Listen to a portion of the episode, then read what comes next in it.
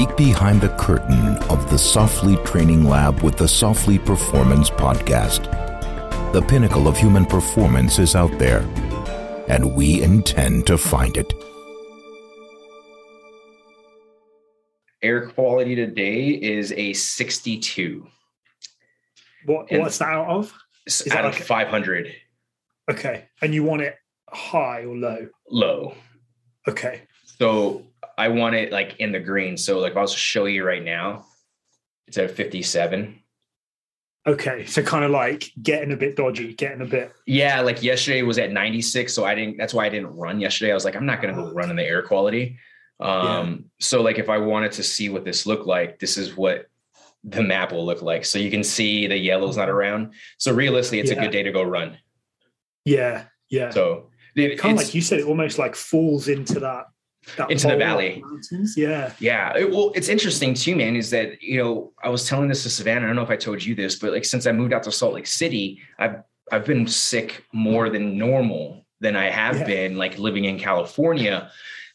And when I went and understood the difference of like air quality between the two states, or at Yeah. least the areas in which we lived in, I was like, oh, that makes complete fucking sense, you know, especially with my background coming from the military in terms of like burn pits and toxic exposures. Like I'm just super sensitive to upper respiratory infections. So Okay.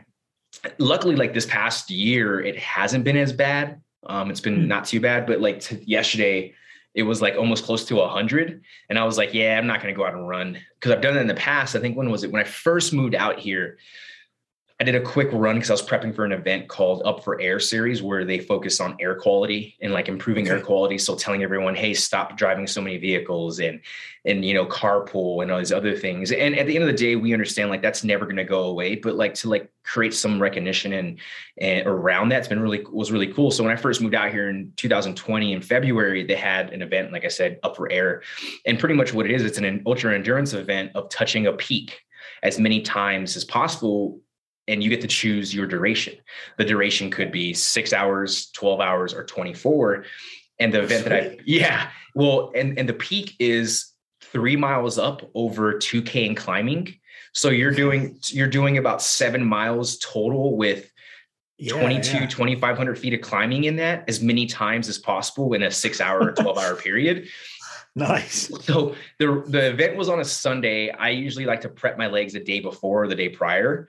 Um, Yeah. So I went out and did a quick 20 minute run with some surges. And I didn't realize this because, again, I'm so used to just running out in the mountains or I meant running out in Mm. California where you don't have to worry about the air quality. You just go out and do your thing.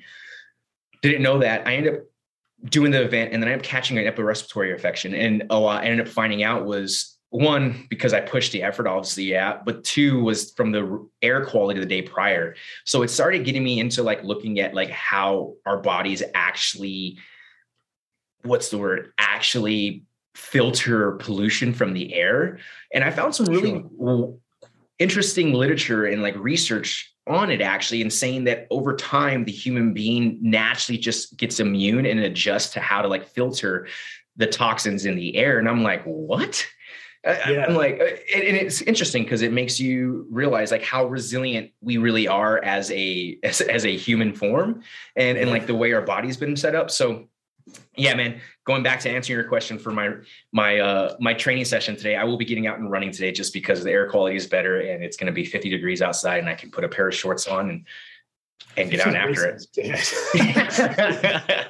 compared to your negative four degrees that you were sprinting in yesterday. Yeah, yeah. Well, like like I was saying, uh, I don't know. I didn't. I don't think I spoke to you after. I like started off in studs in um in cleats, yeah and like I was just finding I was like kind of like Bambi. Like the ground was so hard. I was just kind of like bouncing off. So I had to put Vans on. Um, and that, that was that was kind of all right. But like where I where I run, it's like um, they play baseball and stuff on it, so it's not like super smooth. Um, so like every now and then you hit a divot or something, it like pings you Yeah. off to the side. So that reactivity training. did you did you see did you see the georgia and bama game uh was it or the georgia and the utah uh it was a rose bowl i believe that just Right. happened Okay, no, I didn't. uh, there was an there was a wide receiver who caught a pass, dude, and he like stepped the wrong way and his ankle just lost it.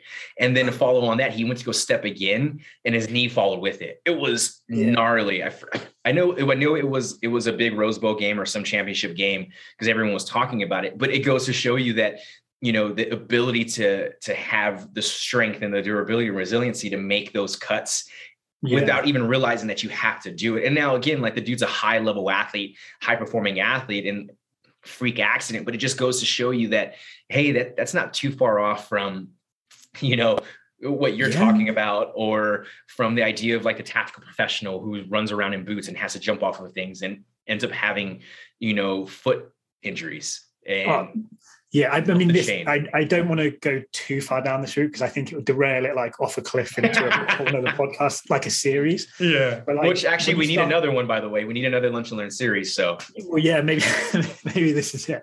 But like that whole um that whole idea of like layering complexity. So not only using the, the football example, not only is that athlete running as fast as they can possibly run in a direction they're not looking they're like they're tracking a ball that they they kind of have to remember the route that they're supposed to be playing and tracking a ball that's probably not even in their like peripheral vision when they start running so like we talk about cognitive loading and things like yeah. that in our in our training that that's cognitive loading just like yeah. that stacking like stacking the the complexity of a stimulus well, it's um, interesting too, because like obviously we haven't done a podcast in a while. Hey guys, welcome to the Softly Performance Podcast. I promise we'll go ahead and start talking about the things that actually make sense and the pure topic that we're going to be going on.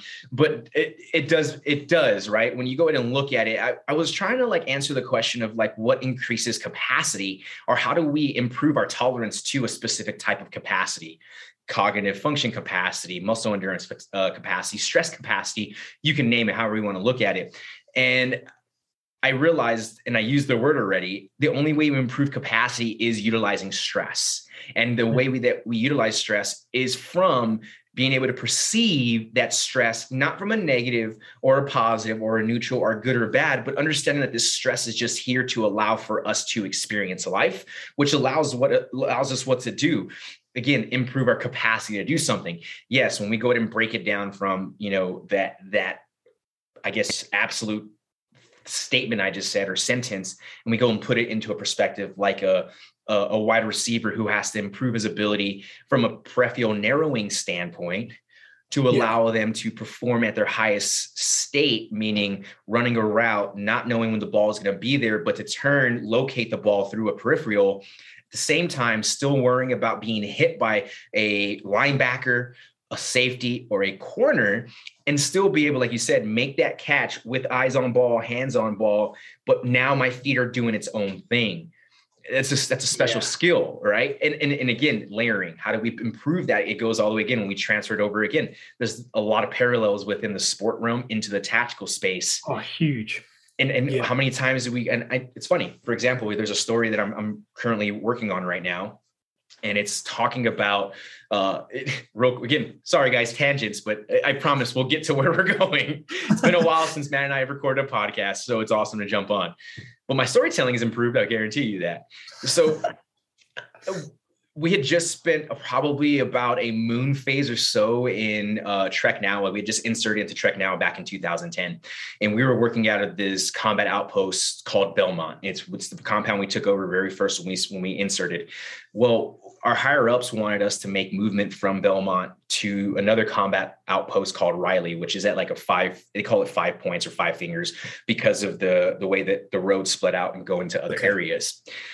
Well, the movement is a good eight to 12 clicks. So, you know, it's a very far movement. And yeah. when we first inserted, we inserted with like 110 pound rucks on our back. And like we literally just hit the terrain when we first inserted like that very first time period and just started it became a skull drag right we didn't even make it to our blocking position which was a godsend because if we would have it would have been a very different outcome than what we experienced that first day but it was like preparing us for what preparing us for like what was to come so now they're like hey we want you guys to move from comp belmont all the way to comp riley and we're like wait a minute what realizing that they wanted us to do it under the cover of darkness. So from when the sun set to when the sun rise, because that was our working windows. That's what we did as a whole.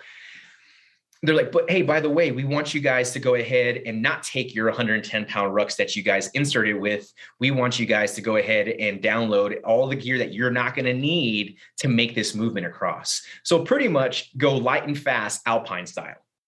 right? It, that's literally what it is. Well, luckily, that's what we have been doing for the past month since working out of that that that area because we were having to be very athletic, having to jump, skip, run, um, yeah, yeah. you know, all those things through the terrain because of the way that the terrain was set up. Again, potholes, potholes. You know, you had uh, canals we had to jump across that are six feet wide. You had all these other like, you know, terrain features that we had to navigate around besides and, and in addition to the enemy trying to get at us.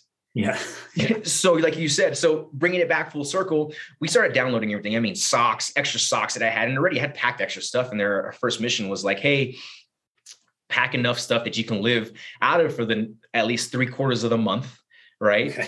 Um, which it's quite a while. Plus, living out of your ruck and sustaining off the land two weeks in, or not even two weeks in, a week in, we end up getting extended. And we have no idea. They're like, hey, our, your extract is no longer existent. You guys are going to be out here moving out of cop, moving. That was that mission that we got told about. Um, but we didn't know when it was going to happen. So within a month, you know, the mission trickled down.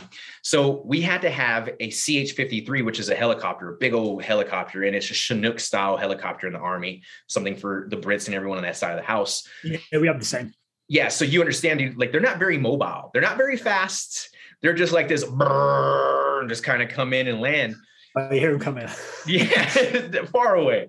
And uh, you know, we we get word that hey, third platoon, which my platoon, you guys are going to be the, the, the platoon that's going to be setting up that hasty LZ. You're going to be putting the security team out there, observing the LZ and protecting it, and then the remaining dudes are going to go ahead and take all the gear that is inside this this compound from every other Marine that is on post in security, and you're going to go ahead and take it to the bird that is uh, about a football field away from the compound in an open danger area. Yeah. And we're like, Quite all right. work. Straight up. yeah. like, if I was to like utilize it, it was literally me having to become again a sprinter for the 100 yard dash or you know you know yeah. so long story short dude uh, the bird's supposed to be inbound before sunrise and morning prayer because if if sunrise peaks over the horizon line morning prayer echoes dude it's over we're gonna get into it like we just know already that's just kind of the that's groundhog's day you know every morning it happens so, uh, you know, we hear the bird is not making it uh, by sunrise. Like by by like the time that the sun's starting to peak, I look up and you start seeing the sun break the horizon line, the tree line. I'm like, oh boy, this is going to be fun. A couple more minutes go by, suns continue breaking. All of a sudden, now you hear morning prayer come on. All of a sudden, we now hear, hey, birds inbound in the next like half hour to 45 minutes. And you're like, oh, fuck. Well, guess who's in a gunfight already? We are. Yeah. The dudes on the rooftop positions are getting after in the tree line to the east. You have uh, other Marines because we do this thing called a stand to tactic. And the stand to okay. tactic means every Marine is on high alert or higher higher awareness. And in certain security positions that often wouldn't be secured unless during this time period because it's a high time period of enemy contact. Sure. so everyone's on stand to. Like we're hanging out. I have a ruck on my back, like just of random ass gear. I have a pack in front of me, and you know, and I'm like weapons dangling around my body, like hitting my knees as I walk. I'm like, and again, it's just like the, the barrel's biting my kneecap because it's where it's at. And I don't have no access to shoot my weapon if I was to get shot at. Well, to remain a hard target still, our we had to like count anywhere between 12 to 15 steps between the person who's entering out of friendly lines. So who are exiting okay. out of friendly lines. So like you have, you know, 10 individuals with all this extra gear who is going back and forth, watching each other walk out of this, walking out of the compound into like this open danger area, counting their steps, then you go. Security teams throw out, you know, smoke grenades as the bird makes inbound lands. Again, the the firing and the fighting and stuff had already had a lull a little bit because we had just put so much suppression down, air overhead we're rolling in, dude, and fucking I have all this gear on me, dude. And you're walking across this open danger area with like potholes, mud, grass, dude, you name it. And like you're having, and again, the reason why we're sharing the story is because exactly what you're talking about right now, from being able to have high eye, eye hand coordination and all that stuff. Yeah. I had to execute that actually in a high stress environment because what ended up happening is as I'm the I'm the last guy out on to go put the gear onto the bird. How that happened, I don't know what happened. I was just the last guy whatever. So we're like, you know, I felt like I was floating across the fucking open danger to get to the bird because the loading the loading ramp was open.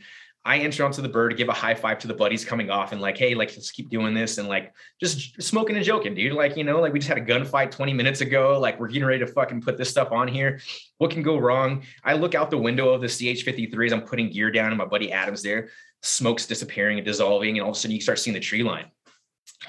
I turn around, right, and automatically I hear on the radio because of the, the communications chief. I had my my 152 on me connected to the the birds radio okay. station and the crew chief comes on he's like you guys got to get the fuck off of here now and all of a sudden i was like what well their rpg had flown overhead i didn't hear the rpg because i was underneath the rotors still going sure, so you yeah, didn't hear anything i look out the loading ramp dude and i see two dudes plus uh, two of my buddies plus adam sprinting from the loading ramp to the compound because of the fact that we are now getting rounds shot at us between us. And luckily we had that disbursement between each other because you could see like popcorn rounds popping up off the floor. I'm now gear free, I have my weapon in my hands, and I'm like, there's no other but to like run. Like it's all yeah, you yeah. can do. I'm like running with shoulder, weapon in shoulder, dude, and like not looking through my through my my my scope or my ACOG or nothing. I'm just shooting rounds into the and hoping that this is where it's going, just into the tree line, you know, almost another six, 700 meters away, 800 meters away. Boom, boom, boom.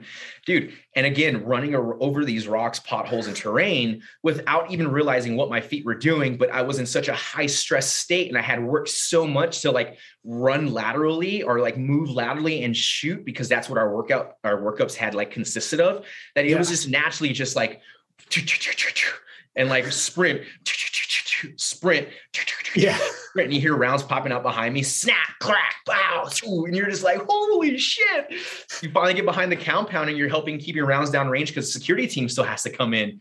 We yeah. finally start throwing more smoke out. But again, it, the reason why I shared that story was because of that parallel to the same thing with a wide receiver who has to go ahead and make that catch with unknown with so many unknown variables around him and continue moving through it. And it, it, it just goes to show you like the idea of this cognitive aspect or how we can do specific movements without really being conscious of them. Oh, definitely. And I, I think like, I think you're exactly right. Like that's, that's how we've got to, you've, you've got to kind of have that those kind of scenarios in mind like we always say don't train like don't mimic worst case scenario in training like don't whatever the worst thing is that can happen, don't do that for the sake of it because that's yeah, it just kind of beats you up. But you, yeah. you have to like be able to kind of comprehend like what's the worst that could happen and how how can I be kind of ready to deal with something like that? Yeah. Um, and that that's kind of where like I, I know it's a conversation we've been having for a long time. I think that's where like just doing back squats, bicep curls, and, and benching probably isn't enough now. Like we, we probably need to kind of move on and yeah, like evolve this this kind of prep thing. Well, um, it's interesting too because you say that. So you know, those who who don't follow on social media or doing that, like I just I just got a, a new certification called the Tactical Strength Conditioning Facilitator certification through NSCA. Been I should have got it many years ago, but I never had the fire lit on my ass thanks to Matt who like kind of pushed that. Um, signed up for the test four weeks out studied my ass off. I was super nervous of taking the test because I was like, what if I fail this, bro? Like, what is you did have a you did have let's be fair, George, you did have a few other things going on at the time. True. But what I'm trying to say though, and when I'm bringing this up is like when I was taking the when I was studying and reading the book again and like going through it, because I took it, uh, I took the course almost two years ago with Brent Avalar, who is one of the main guys who developed that that that part of the course um, who's worked in the fire department and that fire department role for fucking two decades or longer than that is a very smart man yeah. um, so luckily like i got to like learn a lot but I, I started applying a lot of it and it took me almost two years to actually finally take the test which i think is a very natural route to do right like hey go take this course go learn as much and apply as much as you can for the next two years on how you want to do it and then go take the test and see yeah. what happens well, like learning to drive, isn't it? You know, like you, you kind Dude, of. I know the system's a bit differently boom. here to the UK, but like you don't, you don't really like learn until you've kind of passed check. You can get out and get some reps and stuff. Yeah. So like the, the whole reason why I bring up this uh, this this the certification is because in the book of the tactical strength conditioning of for NSCA, the definition of the tactical athlete has nothing in there about psychology or the the, or the psychology of the athlete. It is to prepare them physically for the rigors and demands of their occupation. Yeah, yeah. and it was like mind blowing to me. And this is this is now us leading into what our topic is about today. And everyone's like, what's the topic? Come on, keep you guys have been rambling. Well, 40 minutes in. actually 20. So okay. we're rocking and rolling. But to be completely honest, like this opens the door to our topic and why you know i've been so adamant about the psychology of the tactical athlete or professional however you want to look at it and it, it says a lot right because when we go in and look at it it's like well we don't want to be behind everybody. We want to be in the forefront. We want to be help changing lives in a very small, minute manner.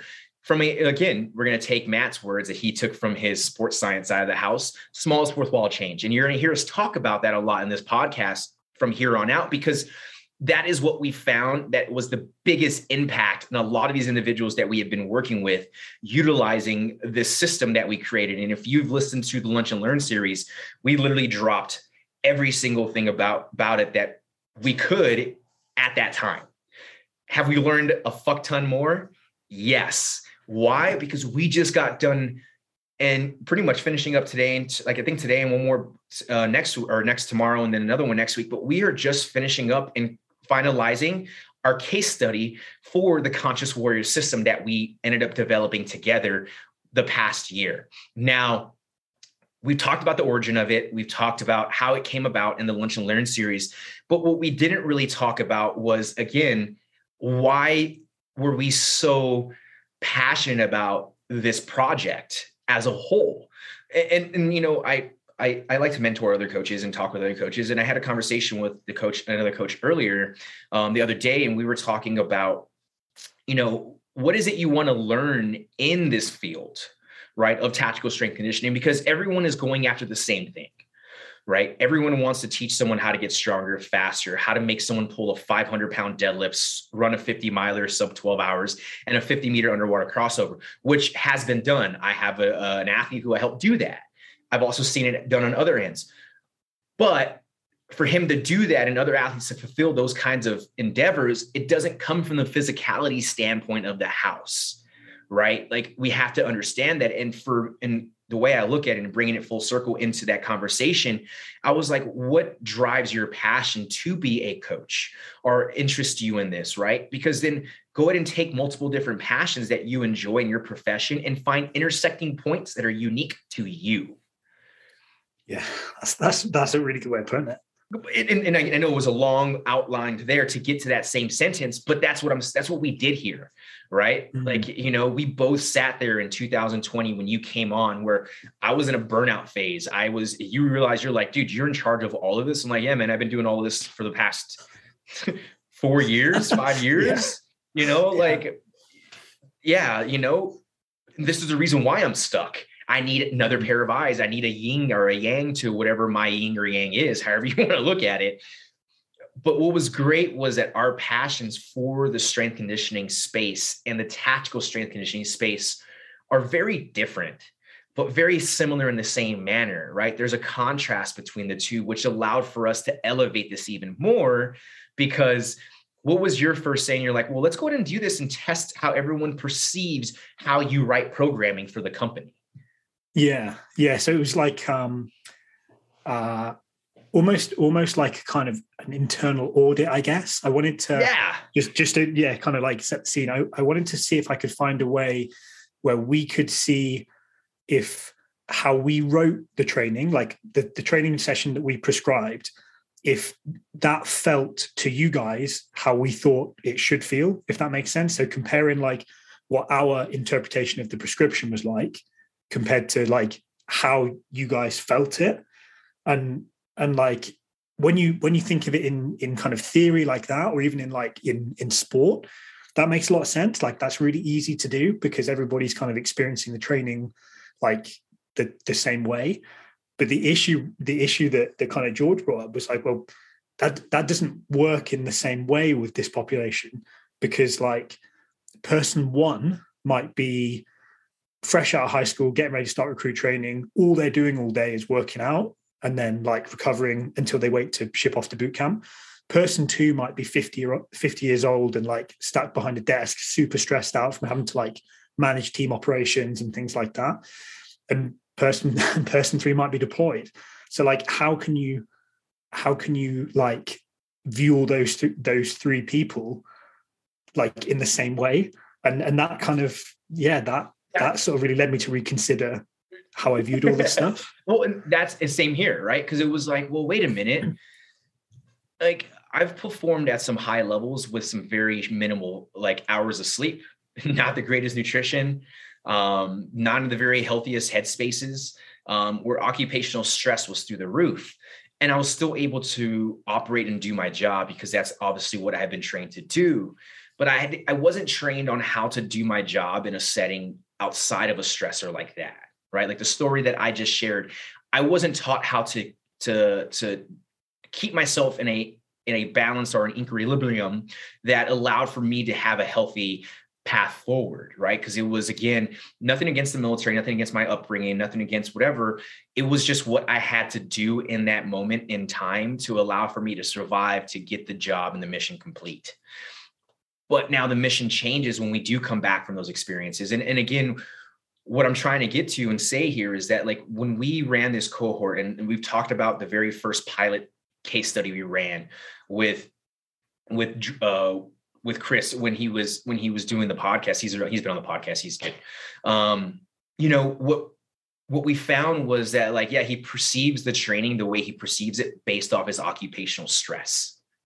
Mm, yeah, and and like again, I, I don't want to um I don't want to kind of completely go off off topic, off message, no, no, but no, kind of loop, looping back to what you were talking about before, like about the kind of the the strength coach you were you were chatting to who is kind of keen to get in and make a difference. I think I think one thing we're maybe in danger of in this kind of this tactical space and we we've sort of talked about this before is this idea of getting fixated on like one piece of the pie or one piece of the pizza yep. which is the kind of the sexy kicking indoors chasing after suspects like the the kind of the doing the job if that makes sense. You, we get kind of overly fixated on like what are the metrics behind that? Like how fast you need to sprint? How strong you need to be? And, and all that kind of stuff. And that like if you draw the analogy across to sport which is where strength conditioning has come out of that makes sense. Like as a strength coach your employment i guess should be based around how well your athletes perform on the field or on the pitch or, or whatever. So it makes sense to use that same kind of framework in the tactical space. But the, the issue with that is that's such a small percentage of like what that guy or girl does over the course of the day over the course of a 30 year career. And like it's it's it's not forgetting that the rest of the pie like all the other slices are add up to way more relatively than that that kind of one piece. That was sorry that was hugely convoluted. I hope no, that kind of no. makes sense. But that, that so that's what i was that's a good point and another way to transition to you know what we learned in this case study was that like we don't have control over the intensity and volume of someone's occupational stress whatsoever not even that person. That person might think that they do but realistically you're in an environment of uncontrollable expectations and outcomes that you just have to get through on your own. That's it right? But again on your own. So we took this idea of like well what are the things that an individual has control of outside of that span or that window or that left and right lateral limits of their occupation and the stress in, in which they experience. And it was like, well, we've had it, we've talked about sleep, we've talked about to eat better and nutrition, like nutrition wise. Oh, has anybody talked about heart health? Has anybody looked at like what someone's heart looks like or a resting heart rate looks like over time period for some of these individuals? And what is the average left and right lateral limits that someone in, that let's say is 32 years old should be at, right? In a healthy like normative values for health, like yeah, normative values for health, health and wellness. And you go and look at it, and they're very, very different. And it was like, well, now now we see why someone is unable to handle the undulation of stress from their job for long periods is because of what their heart is ex- experiencing and being put under. And I've said this before in the past the heart only knows two things volume and intensity. What can you control outside of that job when you're not in a high intensity output and the volume of whatever you're feeling or taking in or whatever else is happening? You can control now the intensity of how you sleep, the volume of which you sleep, the intensity and the and the volume of food, how you manage your heart rate at the other end of the spectrum from not the job. Oh well, let's talk about psychological state and the stress in which you you are in from this elevated heart rate that you're consistently in. Oh and then lack of sleep.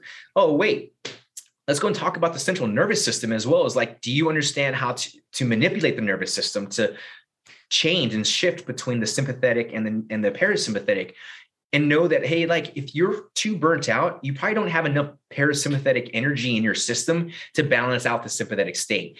And then vice versa if you're too parasympathetic and what does that mean? When you feel a little bit sad and you have that emptiness inside you i still experience this to the day right? Like then you need a little bit more sympathetic sympathetic uh, activities to spike that up.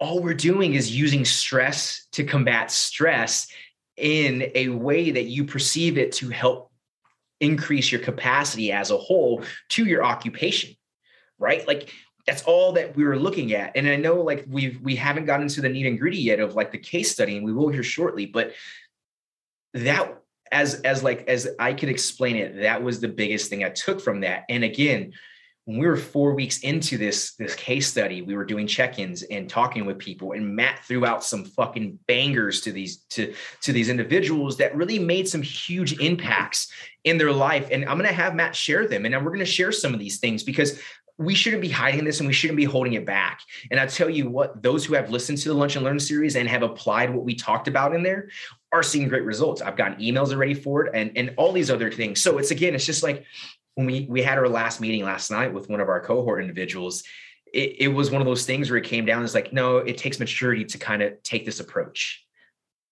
Yeah, yeah, I, I agree, and it's it's um it it's one of those things I think as well in that like one of the one of the kind of the benefits of youth is that you feel he says like early 30s starting to feel the wheels come off uh, when it, when you're like when you're younger um, you kind of feel indestructible, and that's yeah. like that. That's what you want as like someone who's in the vast majority of tactical professions. You you want to be indestructible. Yeah, I can do that. No dramas. But like the the issue, the the cost of that, I suppose, is the cost. You don't realize what like the uh, it's almost like kind of swiping your credit card just for everything, like going on a on a shopping spree it's awesome in the time you get all that kind of stuff but at some point you're going to have to pay back your, your credit yeah. card bill. Yeah. Um, well and that's that's the idea right? The credit card is your occupational stress bill.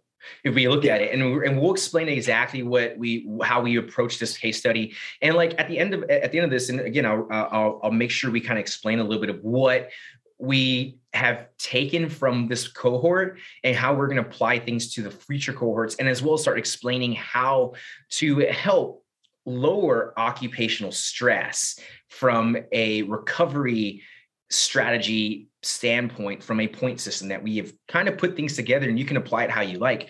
But so let's go ahead and talk a little bit about like the way the, the case study kind of came about. And let's go ahead and first before we open up going into the case study let's define the difference between a case study and a regular lab study. Matt you want to go and run with that? Yeah i'll, I'll try, I'll try to put him on the spot and or and or bore you silly.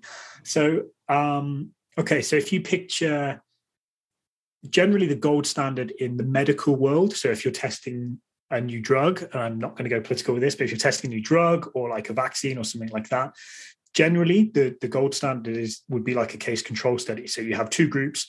You have a group that you give the intervention to, so they have um, pill A, and then you have like a control group who doesn't receive anything, or maybe another group receives a placebo where it, it, they're kind of not receiving something, but they think they are. Just to, I'm, I'm kind of getting into the weeds already. Anyway, you effectively have two groups: so people who have received the intervention and people who don't, and then you kind of see what happens. And then in in a crossover study, what you then might do is switch the groups around. So the group that received it now doesn't, and the group that didn't now receives whatever it is. Then you're basically comparing the results between the two groups to see like if receiving pill A in this instance, if this made a difference or not to, to kind of whatever the, the output marker is. Now that works really well in like controlled lab-based settings. So when you can control all the variables, so when you can control like sleep and nutrition, the background of the people, stress, things like that, um, that that works really well because there's there's very little noise in the in the study. So any any kind of signal or response you get, you can be pretty confident is because of the the intervention.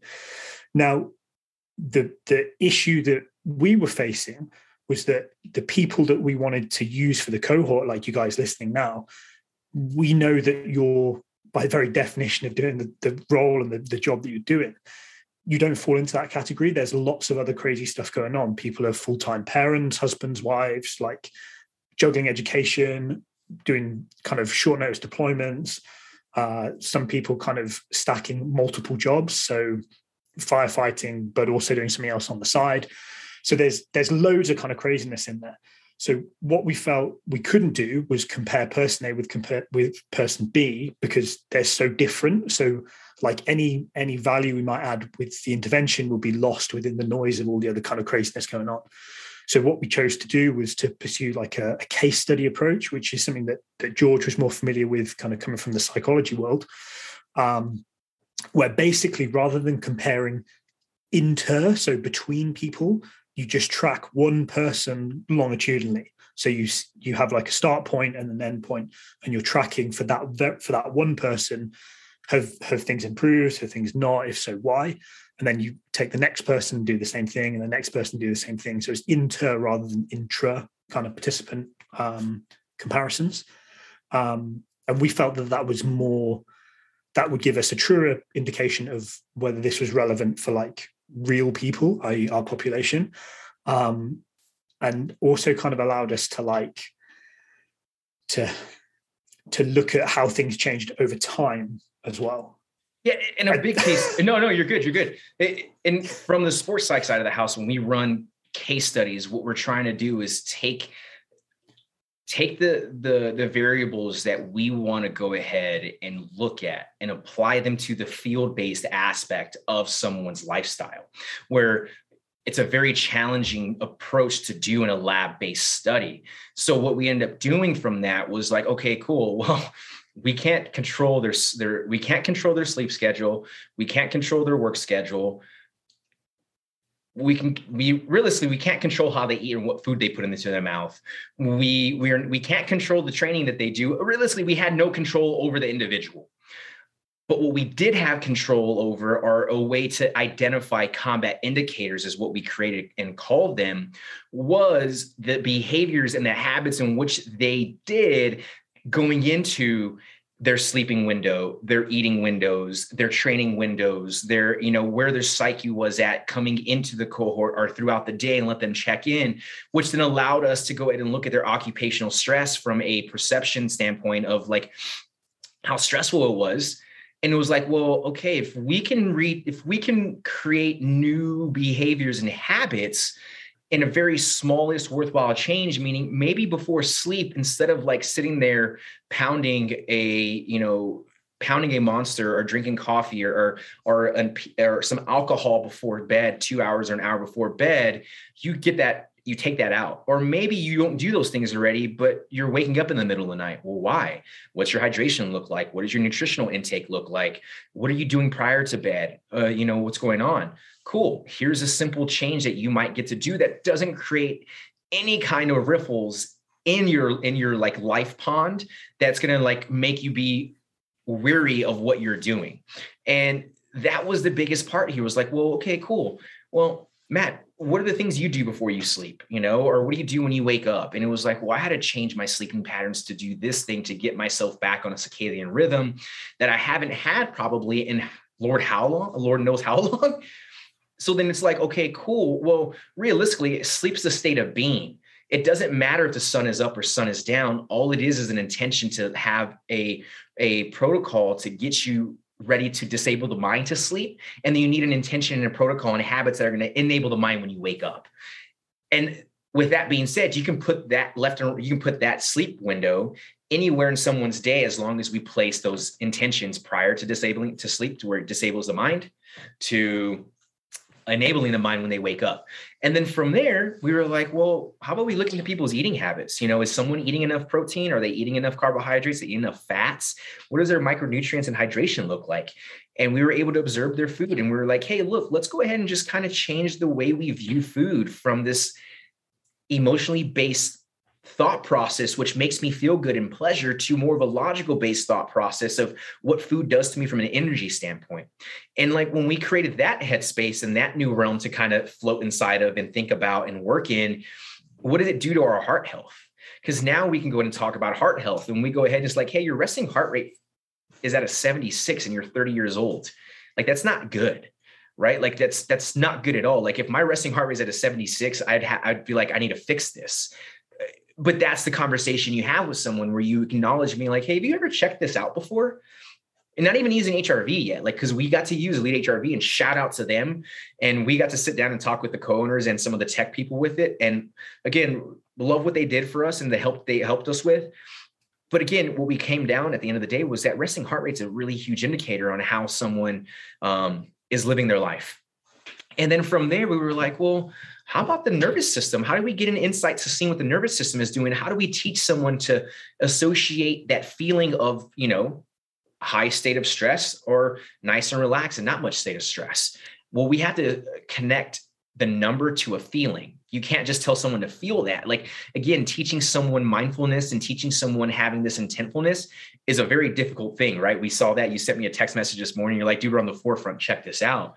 It really is. But I think if we can apply it from a standpoint that associates them to their job and longevity, it will only help them digest this information that much easier. And then what do we do from there? We're like, okay, cool. What's just your what's your psych like? Like, what does that look like? How many individuals we talked to throughout this eight week course that was like, hey, I'm now talking to a therapist, or I've now opened up and like sharing some of these things, or I'm talking more with my wife, or I'm I'm I'm doing things that help relieve the psychological stress that I'm under due to not just my job, but maybe other things that have accumulated and, and are a summation now to that point. Wild. Just to have conversations. And then yeah. all of a sudden now their occupational stress they're going into now has been perceived as a nine for the past year before working with this. And at the end of this eight weeks, their perceived stress at work now is a seven or a six. Why? Because they're sleeping better. They look at food differently and eat it in a better way. Their heart health now, they decrease their resting heart and know the tools and those things to go ahead and decrease it.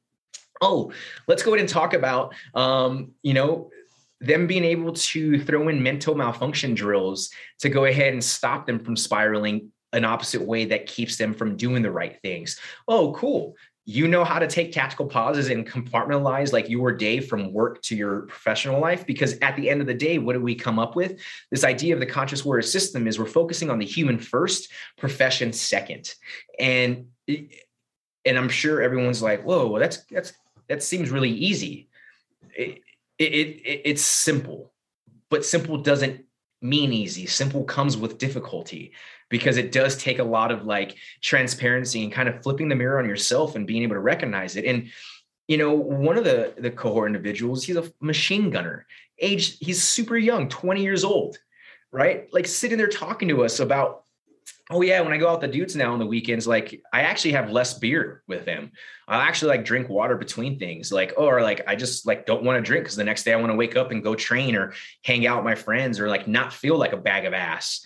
And I'm like, dude, you're 20 years old, and as a machine gunner in the infantry in the Marine Corps, like, wait a minute, what the fuck did we just do to you, right? but he also has that dark passenger who knows when to hammer it down and handle business yeah, and and I think like maybe some of that, uh, some of the benefits of that comes from us deliberately not trying to be overly prescriptive. So rather than being like, just do A, B, and C. Um, I, I know you kind of said before you wanted to sort of adopt this like this guided discovery type approach where we, it's about like almost giving people menu options. So these are some things you can choose from depending on where your priorities are, what your interests are. Like going back to what you said about the the, the coach at the top of this this kind of um, this chat, it, it, has to be something that's that's like appealing and interesting to kind of generate that behavior change you wanted to try and get.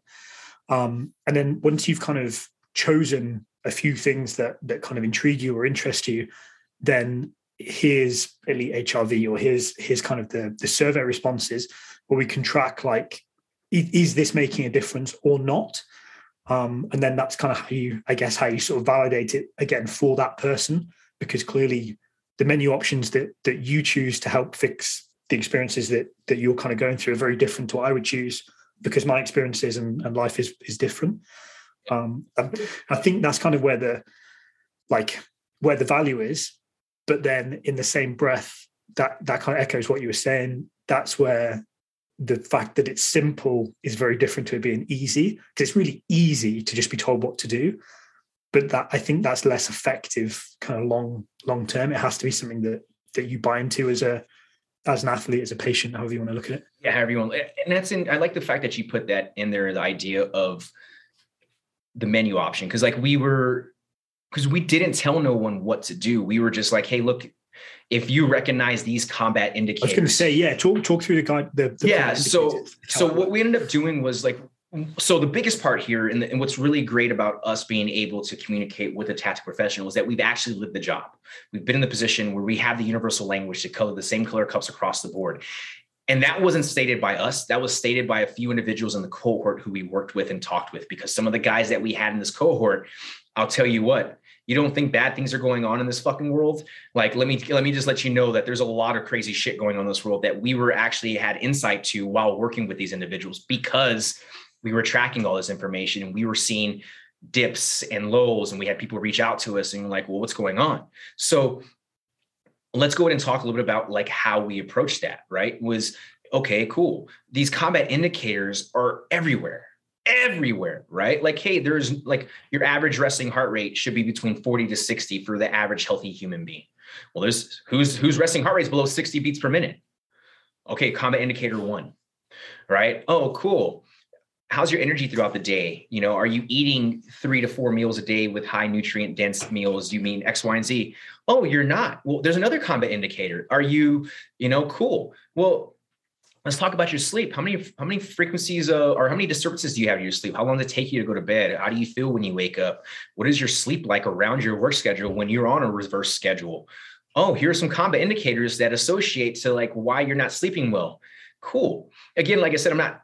Uh, combat indicators can be anything that is creating a disturbance in your day or in your life that's going to take away from you being able to fulfill whatever it is you want to fulfill right? Like for me, like I want to keep my resting heart rate below a 50. And that's a goal of mine. Why? Because I believe it helps let it helps with increased longevity of life, right? Oh, I might want to keep stress low. I might not want to hold in anger or, or that because then what does it do inside of me? It manifests into a, a, sickness or however else. And I'm reading a crazy book right now by Alison Hoffman, and, and, and she talks, she's very like magic fantasy type stuff, but she uses a lot of really cool points of like internal uh internal processes that will like you know cause you to do really great things or cause you to do really not great things so the idea here was like okay let's take this guided discovery let's create this menu option let's go ahead and give them these combat indicators so that they can now associate themselves with not us telling them that they have these issues because that's not what I wanted. I didn't want to sit there and be like, well, yeah, you have this issue, you have this issue, because why would we label someone when I have no fucking context behind what their stress levels are like at work? Right? But I do have an understanding because I have stood underneath being a tactical professional for quite some time and working in this realm that, yeah, how do we combat these stressors and these indicators that are going to allow for us then to throw in strategies and interventions that are going to help get rid of these combat indicators? And I can't, I, and, and, I can't take credit for the, the, the term combat indicators here or mental malfunctions. These are all things I've heard around me and I've just applied in my way of, of sharing and, and building that for people. So, yes, when we first started this conscious warrior system case study, again, our goal was to go ahead and test how well someone perceived our training programs. But at the end of the day, it went the total opposite of that. And it was like, all right, no, let's go ahead and teach individuals in the tactical space how to have better habits that will actually stick long term in a realistic environment. And I'm not taking away from any nonprofits or any organizations that are taking individuals, putting them in a low stress environment and doing that, and then sending them back out into the world. I've been a part of those things and I know they work really great, but for some people, that doesn't work for them. For some individuals, we do need to keep them in their environment in a high stress state where we can then teach them how to control different variables, where they end up taking this guided discovery process and learning and apply it to their own way, which makes them develop a deeper and a tighter connection to their ability to perform not as just a professional but as a human for everyone around them themselves yeah, and, and kind of going back to what you were saying about like the uh, the, the training side of things, like the kind of the upshot was that I mean, from the the limited data we've had back so far, it was like PRs all around. Um, there's been quite a few people who just, even though they feel like they're maybe, um, like the, the training is maybe less intense because they don't feel like they have to smash themselves every day. Because of that, they're they're kind of stronger, faster, fitter. Heart rate like uh, metrics are better than they've been in a long time, and and that's I think that's kind of the same as as a lot of the like the menu options George was talking about, like the protocols. It's it's like that's a huge confidence boost, regardless of like whether or not you choose to use that. Knowing you've got it in the back pocket is is a massive win because so much of our our kind of occupation is the what if. What if the wolf comes through the door tomorrow? Well, you know you've got be it the fitness banked or you've got the the kind of the, the protocols that you can you can kind of drop into. You've got that sorted. Um, and yeah, kind of equipping people with that, I think is yeah, that's that's it's been really cool. Well, let me go ahead and share this story. And again, we're not using people's names, but an individual in the cohort shared with us. He was like, so let's back up. Let's go ahead and explain the case study on how we ran it first. So the way we ran it was we had a two week observ- or uh, non-observation period of testing. So we just asked them to go ahead. and explain that right? I think so. Yeah, we had a two week period where we just let them test and create a baseline, and we didn't implement anything. We didn't say anything. We just observed and realistically non-observed because we didn't want to have any input during that time period. We specifically said hey, these two weeks, no input we had them track resting heart rate, we had them track HRV, and we had them track lifestyle surveys, occupational surveys, nutritional surveys, um, as a whole is what we did. And as well as we also in uh, put in psychological survey for um, a mood checklist as well as overall like happiness feeling sadness anger and i called it like my zone colors of emotions and we put that in the beginning of the week or in the beginning of the of the study and for the two weeks, we had them take all this and do it. And then finally, within the next you know four weeks after that two week testing we started implementing all of the pillars into their week and started showing them the different combat indicators where they could now look at their own data from the past two weeks and go ahead and like you said that menu option where it's like, oh, wow, okay, cool. My resting heart rate's really high. How can I fix that? Well, let's go look at the heart health pillar that we put together and look at the combat indicators. And then what are some of the interventions and strategies we added to that? Oh, my nutritional eating habits are fucking really shitty. Maybe I should go ahead and eat a specific way by these interventions. Oh, heart, uh, you know, sleep. Oh, I'm not sleeping well. Let me go look at that. So again, this menu option. So we gave that to them in the four week period and had them implement it throughout the four weeks. And then from there, we had another two week period where we kind of backed off, didn't talk to them as much. I mean, we checked in weekly just to make sure things were good, but we let them on their own where they retested. And we have now information from when they first tested to when they ended ended their testing. And what's really crazy is like our testing period was between October 5th to December like 15th or something like that, which as everyone knows, Thanksgiving and holidays are coming up. And what we were able to see from that was that everyone was still able to live their life and not be affected or think that these surveys that they had to fill out or these check ins that they had to do um, became monotonous. They didn't. What ended up realizing was that it allowed them to slow down, take a tactical pause for the day, and actually check in with themselves and actually get the repetitions of what it feels like to like be internal to see what it is like. Okay, well, how did I? How do I feel this morning? you know, after waking up and checking my HRV. Huh, okay, cool. Sweet, works good. Oh man, work was really tough today. Maybe I don't go into the gym and crush myself. Maybe I just make some adjustments to my training program. So what we ended up taking was like, well, let's go ahead and instead of instead of looking for the the the testing between like how they perceive their training program and how they feel let's go ahead and teach them how to manipulate their training program to the way that they perceive their feeling going into the training program. Meaning that, for example, the story that I'm about to use now, we had an individual who came to us who was high stress, works like crazy, is doing a lot of really cool things outside of his profession, but is really high stress in his profession. he came to us was all over the place. We had some conversations. When we explained this it was like hey man like look at your occupational stress. And when it's a super high day from a, a physicality and a psychological perspective maybe the gym is not where you go and crush yourself. And his response was like man that's so crazy because when we get back from like a really hard you know uh, mission that we're doing we just go and crush ourselves and i'm like yeah like that doesn't make any sense man like it's like I remember that's the old way of doing things. And I remember doing the same thing. I'm pretty sure Matt's done it. Everyone listening yeah, is like, oh, yeah, it's yeah. the culture, right? It was like, man, how about not? How about you go in there and like lower everything down, especially if you've been, you know, sitting side in a high site and you've been observing a surveillance for the past 10 hours and you haven't drank much water and you eaten like shit. Maybe it's not smart to go into the gym and crush yourself. Maybe you go into the gym and do something super easy, spin on the bike. Maybe you do a couple of the less couple more less sets than what it prescribed. Or maybe you just fucking go home and go for a walk with your family and just hang out and do something like that's going to help reset the system so that you can then be ready to rock and roll the next day.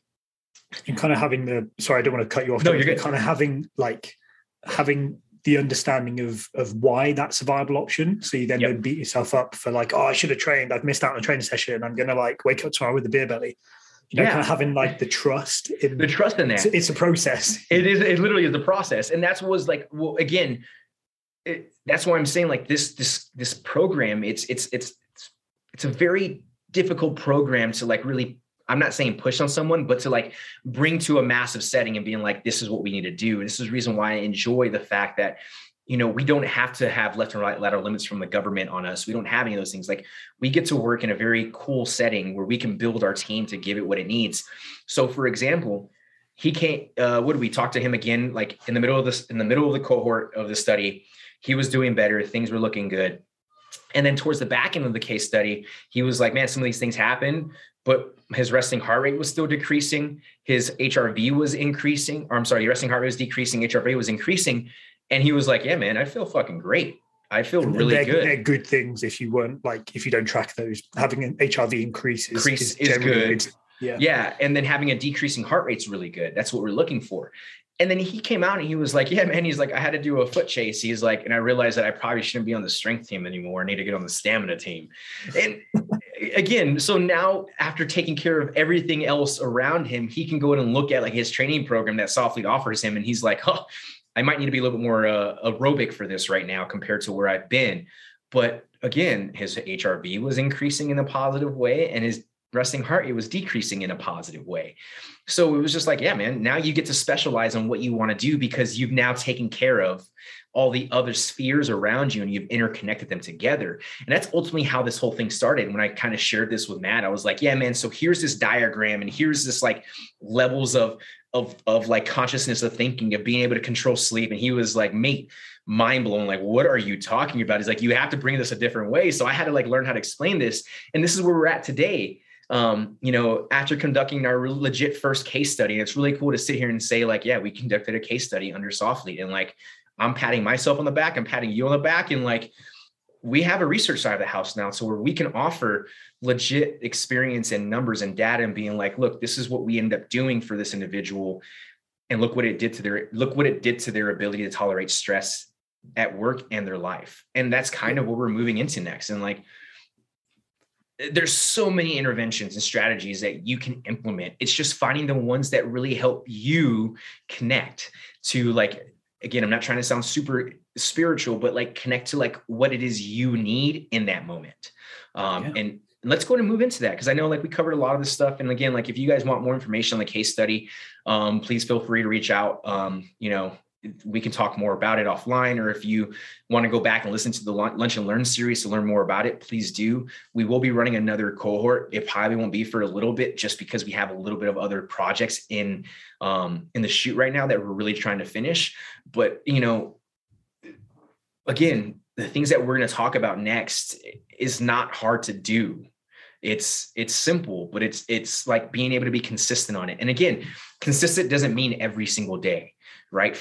Again, you utilize these tools, and this is where I was trying to go with this as well. Is like think of yourself as a sculptor, right? Like I'm just sculpting my life out out of clay, and at times I might need a chisel, sometimes I might need a hammer, sometimes I might need a saw, sometimes I might need a grinder, and learning that all these different tools are going to help give you this beautiful sculpture. It's the same thing with how we can view sleep, how we eat food, how we manage heart health, how we manage our nervous system, and how we manage psychological state, and how we actually manage our occupational stress so it doesn't bleed into our everyday life. Right. Like that's the idea here. So, you know, again, giving you these tools to allow for you to move forward. And, you know, I'm going to go ahead and open up with quite a few of them that, you know, one I was impressed by with Matt. Like I said, it was just like, oh man, he threw this in there. And I started doing it for the past four weeks and it just, huge change.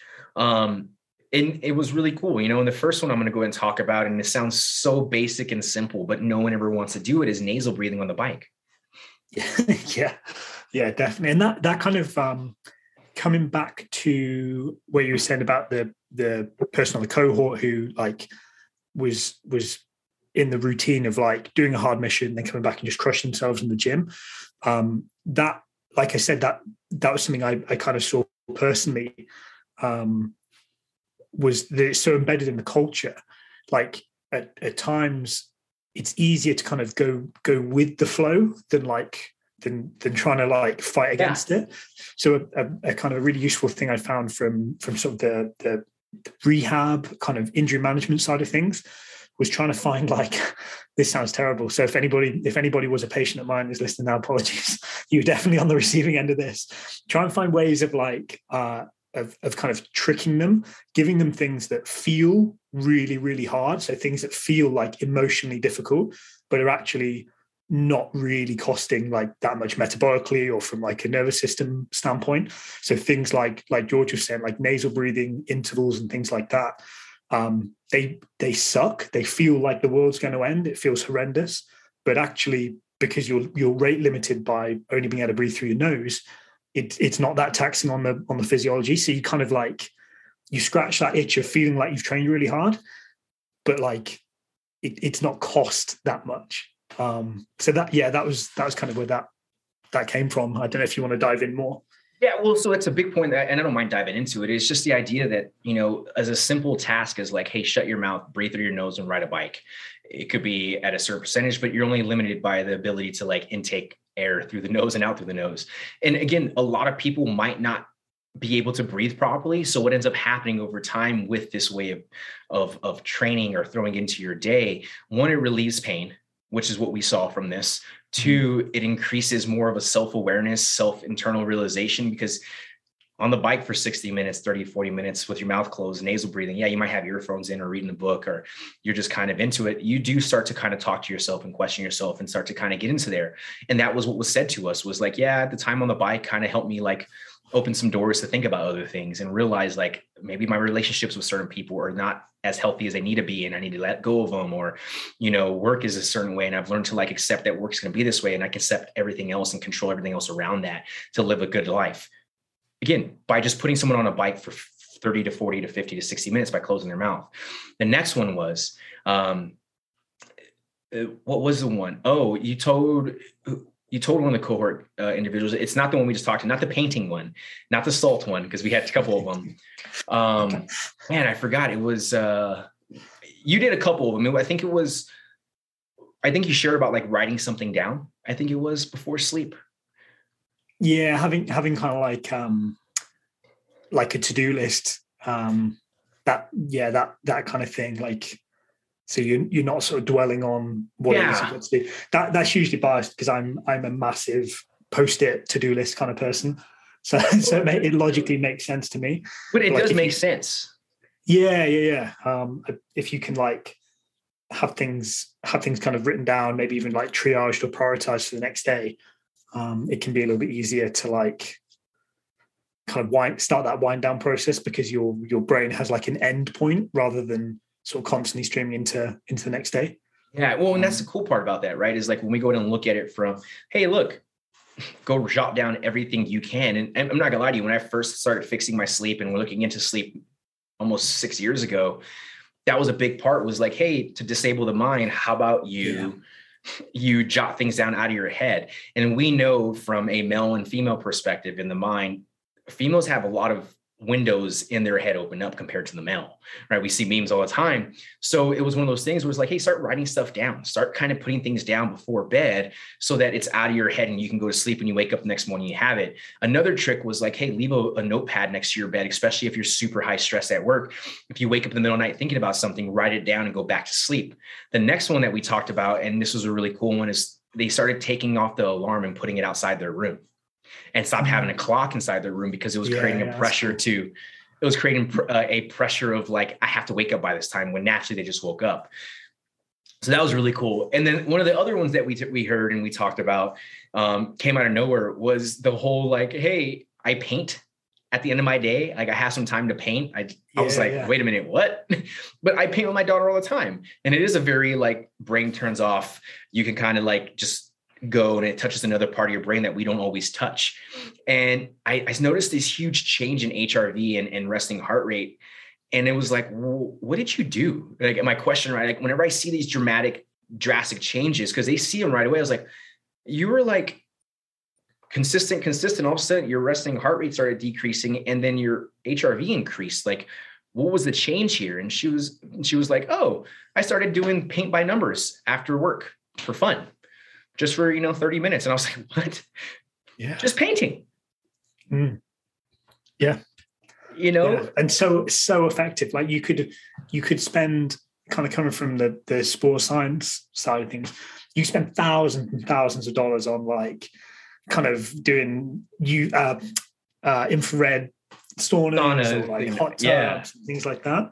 And this was from something that probably i don't know two three dollars like correct. like a little and and and, and, and, we'll, and we'll tell you this right now. We didn't put painting inside the strategies or intervention list whatsoever for any of our pillars. Now i'm going to right? Like oh we need to be putting creative stuff in there because again too right? Like how nice is it to write to paint to take photos to do all these things? It puts you in a different space in your brain that and like that changes the chemical balance, which well, you lean on that quite heavily, don't you? Like on sort of the creative side of things. Oh yeah. And that was kind of one of those things like, why didn't I ever bring that into this? Like, why didn't I ever? And I think I tried it in the beginning of the cohort, like on the course platform we were using. I was like, hey guys, write about something.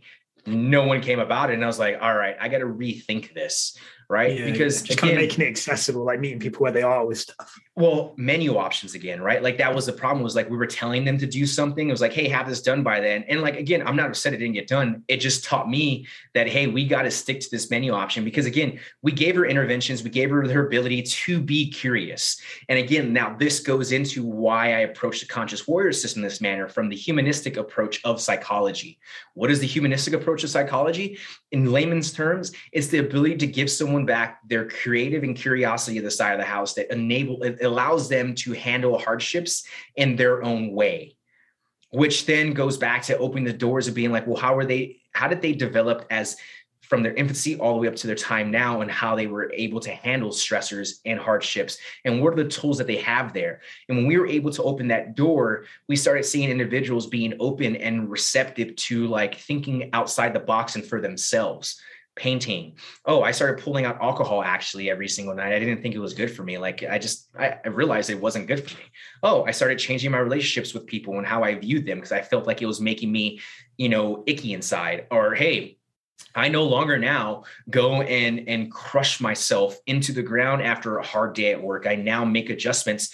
And guess what? The reason why I was able to do so is because I was taking these tactical pauses to check my resting heart rate, HRV, and create this feeling awareness. Because again, the conscious warrior system isn't just about like how we think, it's about how well can you feel.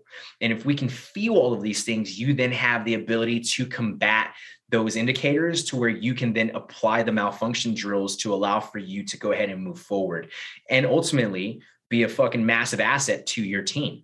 We have another individual in the cohort who was talking about, man, I'm not, would he say, oh, he goes, uh, man, uh, I'm not looking forward to New Year's Eve on the fucking on the on the truck today. And I was like, or New Year's Eve, I was like, really why? And I was like, I automatically was like, oh, must be high fucking stress. He was like, dude, it's the worst year, the like worst time of the year for a lot of us. He was like, I've been with guys who've been in the apartment for years who just come in so disgruntled already for this day that it just makes the night even longer. And my question to him was like, well, what are you doing to combat that? And he was like, well, I've already trained at, you know, slightly lower intensity than I normally do. I've hung out with my kids, spent time here at the day with my family, and I'm ready to rock and roll. And the question was like, well, if you didn't do this course, would you have added that in before going? He's like, no, no, not at all. And you're like, so now you're understanding how to think differently to associate with this feeling awareness to allow for you to go in and have a very successful night or successful shift. Mm. Yeah, and and kind of just so you you kind of don't don't worry that George and I have like completely off the rails. We are still super nerdy about training and and kind of the, the stuff in the gym. But the thing with the thing we found that's been really cool with all this stuff is it makes anything that you you do training wise so much more potent because yeah. the body like has more resources to like not only put out in the gym but you're like better able to recover from from these different yeah. kind of stimuli.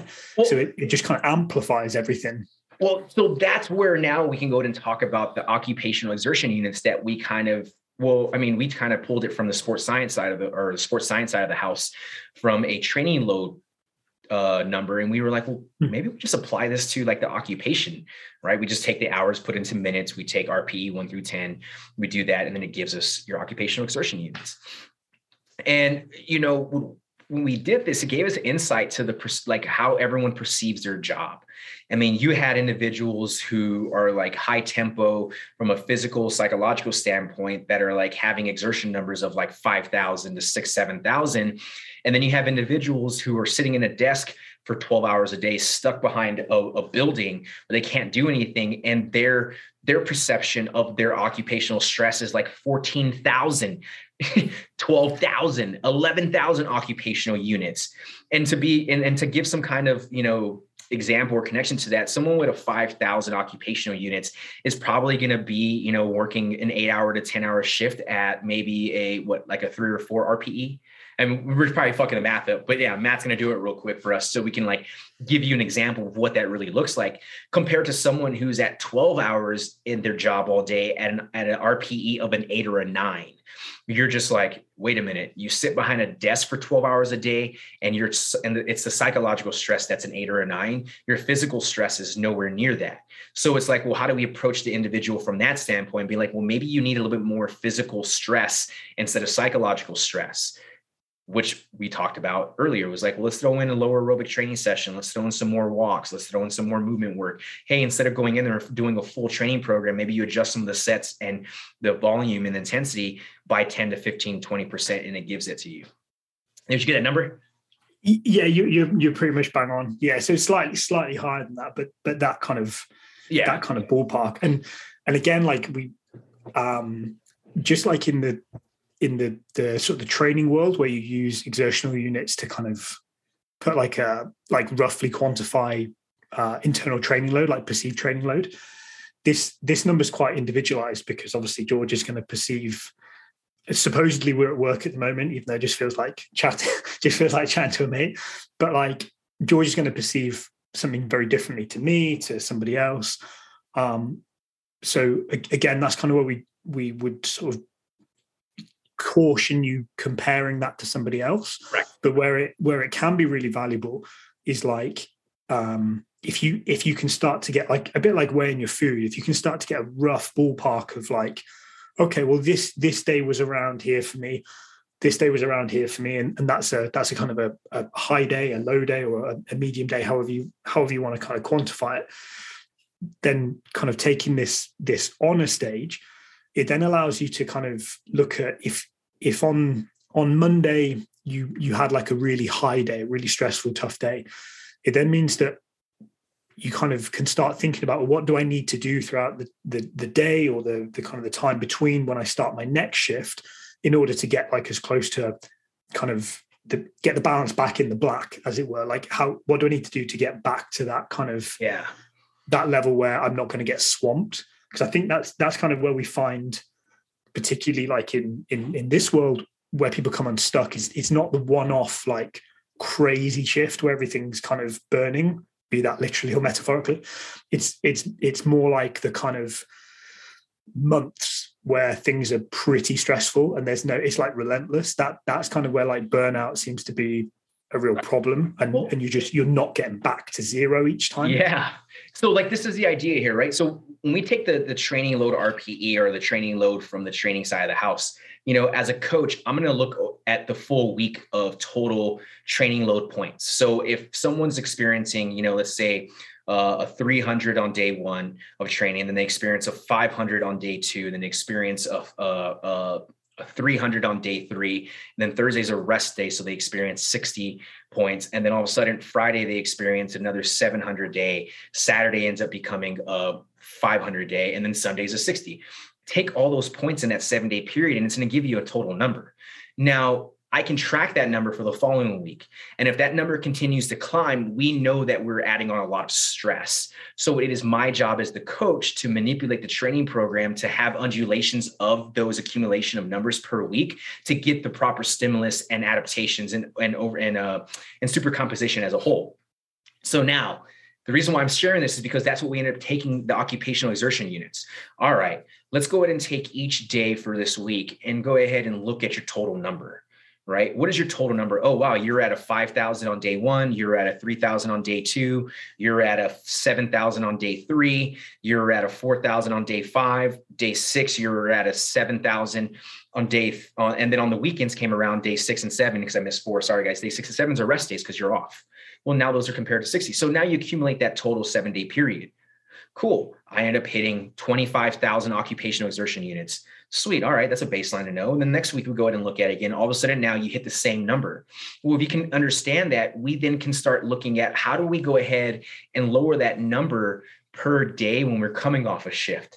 And this is where that recovery point system came into. And we started talking about it because everyone was doing it without even realizing it. The strategies and and the the interventions that they were throwing in to help lower and combat occupational stress is literally what we ended up just taking and being like, all right, well, let's just put point systems to it. Right. So the way we would take that is like, for example, if day one you had 5,000 occupational units, well, when you get done for the day, do your check in, see where you're at. All right, cool. You took five minutes to do some kind of tactical pause with your eyes closed, some breathing work, or maybe you just kind of wrote something down real fast to like let the day go. Well, that's considered recovery points. So now you just took away from your occupational units total for the day. Sweet. You get home. Now you eat a really good meal, right? And you've eaten really good meals throughout the day. You've hit your three meals plus two snacks throughout the day. Now you can add more points to that by taking away your occupational units. By the time you know it, when you're going to bed, you've now taken off 15 to 2,000 occupational units up to that point, and you're going to get seven and a half hours of sleep. Cool. That's another thousand points off.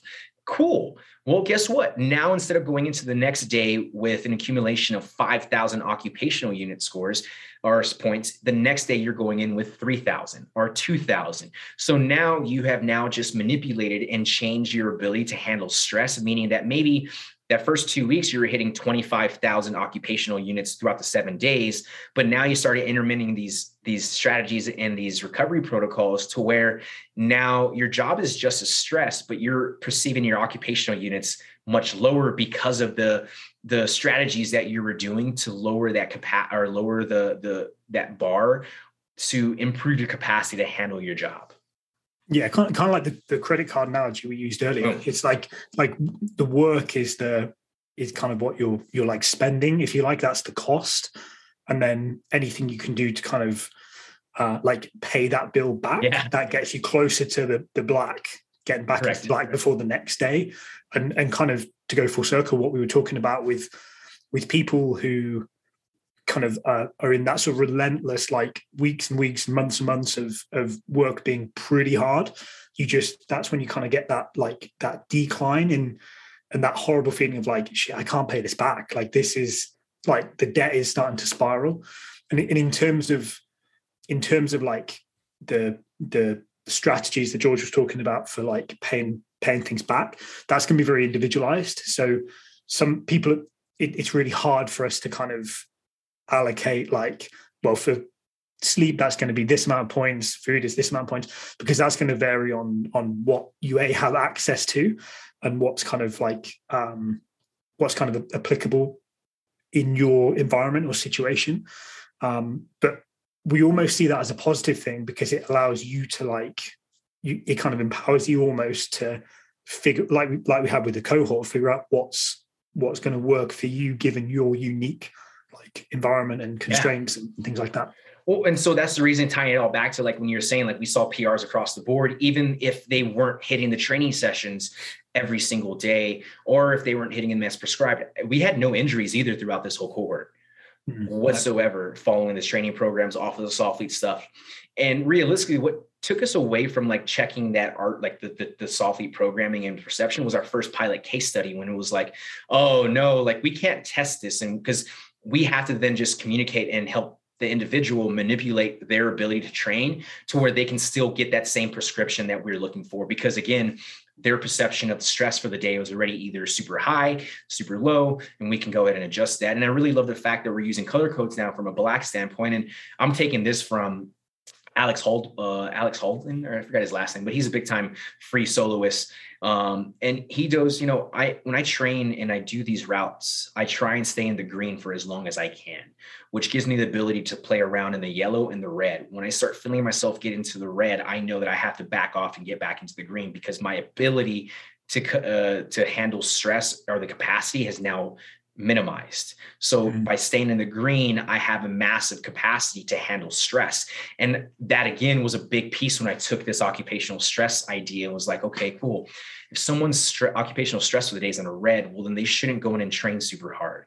But if they're in the green, they can get after it. But if they're in the yellow, they might want to make some adjustments so they can relieve that and still keep that buffer. So again, from a credit card standpoint to a stamina bar standpoint to the cup and rock analogy, however you want to look at it and you want to term it, at the end of the day, what we found with this case study and the project or uh, the program in which we've developed, and again, to continue building and making better, is that we are just teaching you how to manipulate and lower your occupational stress points so that you can stay an asset not just again to the individuals at your job but also your life right? So where you can be 100% for your wife kids or maybe your dog or maybe just you're a single person and you just enjoy having that that i guess you can say peace of mind as much as you want to say that um, because yeah. that's another big thing we got told right is like i'm actually at peace with a lot of this now like my head is not over to the left my head's not to the right i'm kind of just sitting here and i'm like really happy about it and that's super powerful to be like wait a minute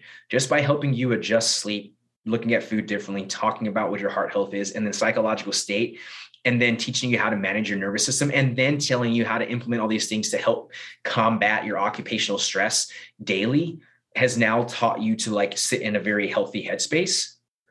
Like, you know, I was, I was telling, yeah, you're just like, wait a minute. I was telling Fish about this the other day when I saw him. It was just like, I was like, dude, I don't know, I don't know how to like promote this. I don't know how to like, you know, get this into more people's hands from, you know, maybe not a case study perspective, but people just, and, and you know, it's like, I don't know what the next step is, but to talk and share this information in a very, uh, professional manner to allow for people to to like, what is Soflete doing? Yeah, I know they're great at strength conditioning stuff and they help athletes get ready, but they're looking at a totally different side of the house. And let's just be completely honest. We shared this with a few people where I'm at the point where I was like, man, we shouldn't have shared that with them because now imitation is the greatest form of flattery. They're just doing it in their own way now. Yeah, yeah, yeah. I, I guess like ultimately that's uh, again, clearly I'm not, I'm not from like a, a, business or like a marketing background. So um, take this with a pinch of salt. But like in terms of in terms of genuinely adding value, like um, I guess from like a what would you say, like not like through kind of like altruism, if you like, like adding adding value to the community, not just kind of the like the, the dollar value on it.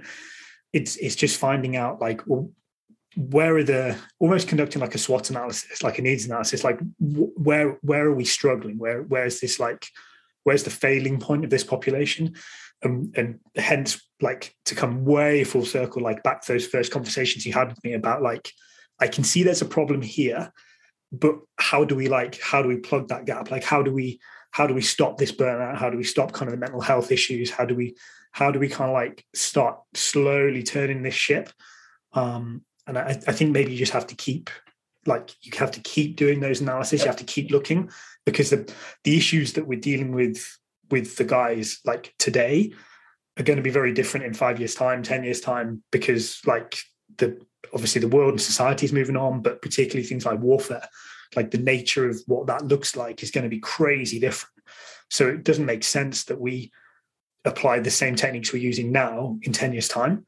And and kind of like you were saying, like to one of the real benefits of of Soflete as a company is the fact that it's it's a private organization. So unlike our experience in our previous lives, we're not going to be stuck using a framework that was bought into 10 years ago that worked really well and still having to kind of make it fit today. We're able just to keep adapting. Um, so yeah, I think that's kind of that's, that's where we're at right now. My perspective, yeah, yeah that's kind of where we're that's, going. So right, like what was the next? We can, yeah, we can have in the yeah, dude. It's I didn't mean to cut you off, Matt, but it was kind yeah. of one of those things where, it, dude, it, it's you nail it on the head every single time. You're like, huh, all right, cool. Like that that that makes sense. The, the questions I have, you either have answers for, or you add more questions that I have to answer, and that's it, right? Like continue talking about this and being like, hey, look, like you know, this isn't rocket science. This is literally just taking like the variables and the control in which we have in our own behaviors and just making some changes that ultimately allow for us to live the life that we want to live. Um, is huge and it's massive. Yeah. And you know, when we go back and look at like the idea, you know, when I stated like the imitations the the the greatest form of flattery, we've always been that company. We've always been that individual. You know, it, and again, it's because we are making changes in a very small manner.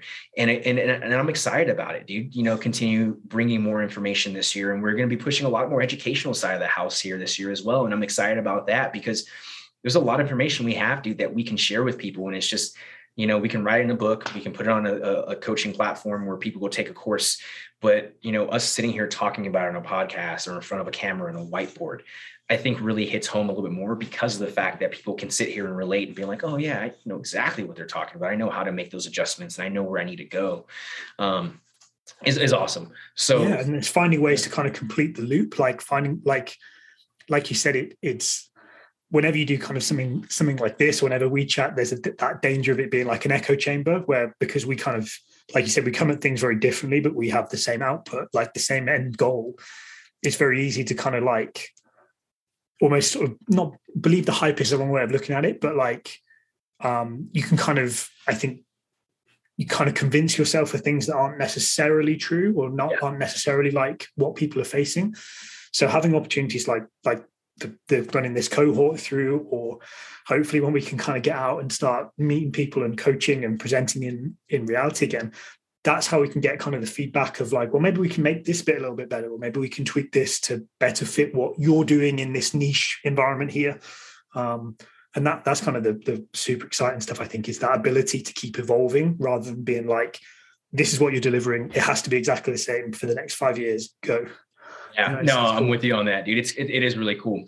So, if you guys are interested in learning more about what the Conscious Warrior System is, please head over to the previous podcast under the Lunch and Learn series, and you will see all the chapters that are in relation to it. And please take a look into it. We know that there has been individuals who weren't on the cohort, but actually kind of did the cohort on their own from listening to the podcast, and we've seen great results from that as well. Um, you know, I had an email uh, just recently, and I'll, I'll share what it says. Uh, did I share? I shared, I sent it to you, right, Matt? I think I got it for you. Yes, yeah. I'll have to pull it up. But what I was going to say was, again, just by listening to the podcast and applying a lot of these things to his daily routines, the individual was like, "Man, I'm I'm handling work better. I'm enjoying life. I'm feeling really good." And you're just like, "Man, that's insane to understand that. Like that is literally, um, you know, it, it, you know, it, it, yeah, you see real world kind of application. Yeah, like real, real application. Again, yeah. going back to this when we first had the conversation at the beginning of the show was where, you know, we're not taking people out of this high stress environment and take them into a low stress environment. What we're doing is we're taking advantage of their low stress environment at home and outside of their high stress environment, implementing these things and then allowing them to apply it then. So the, the, the email was this, and I'm not going to use person's name, but it was like, hey man, I just want to reach out and say thanks uh, specifically for work to put into the performance podcast and the conscious warriors system series. Applying all that you've discussed in the chapter has dramatically changed not only my training day-to-day life. The days of waking up absolutely smoked and having no drive or have no energy to get my training in are gone man. My run and ruck times have dropped in ranges i've never seen before I've never been close to. I've been happier and just feel ready to go all the time. I truly believe the most impactful part of this has been my dietary changes. It's nuts how much better it has made everything. Just wanted to reach out and say thanks. Your work has made a big difference. That's again, smallest worthwhile change. That's why we come to work every day. Dude, straight up, man. straight up. So again, if you guys notice, it's like, again, how do you find those smallest worthwhile changes? And the only way to find it is by doing and having those actionable steps by throwing in those tools when you need them. So again, appreciate your time on the uh you know listening to us ramble about this topic. You know i i love this this stuff. And again like i said matt and i are still super nerds when it comes to strength conditioning in the tactical space when it comes to all that stuff. But i do believe as professionals we have to expand our own knowledge as well. And this one here this project that we've been working on for the past year and a half that's finally now pretty much been executed it opened the doors to learning how to tie all of these things together and finding intersecting points that allow for people to really better themselves you know from a human perspective as well as a professional perspective so um, you know guys if you guys have any questions you know where to reach us email myself george at soflete.com or matt at soflete.com and keep an eye out for more podcasts. We got some really cool podcasts coming out with uh, different individuals from different walks of life. You know, like I said, we uh, I, I, haven't told Matt this yet, which you will now hear on the podcast, but uh, going to talk to someone who was working quite uh, working for quite some time for the H2F program in the Army and has left left it Ooh. because of because oh, of the, left has left it because of the of the things that were promised and the changes that were going to come and haven't happened. Okay. And he made a he made a very very dramatic written out post on LinkedIn that that sent NSCA Wahoos and everyone else through the roof about what he had to say about it, and a lot of people in it.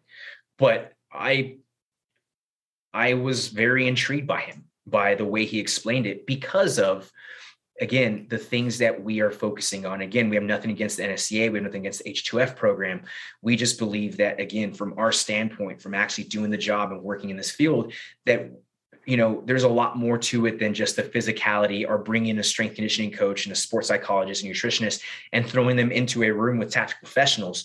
There has to be a different approach, and that comes down to common long, uh, common language and a universal communication between coach and athlete. At the end of the day. Yeah, can't, can't argue with that. So. Yeah again guys thanks for your time today. If you guys have any questions again like i said reach out to us. Um, if you have any any topics that you want us to kind of go into and talk about send them our way. We're all about it. But till then guys thank you for your time. Thank you for listening and we'll talk to you guys soon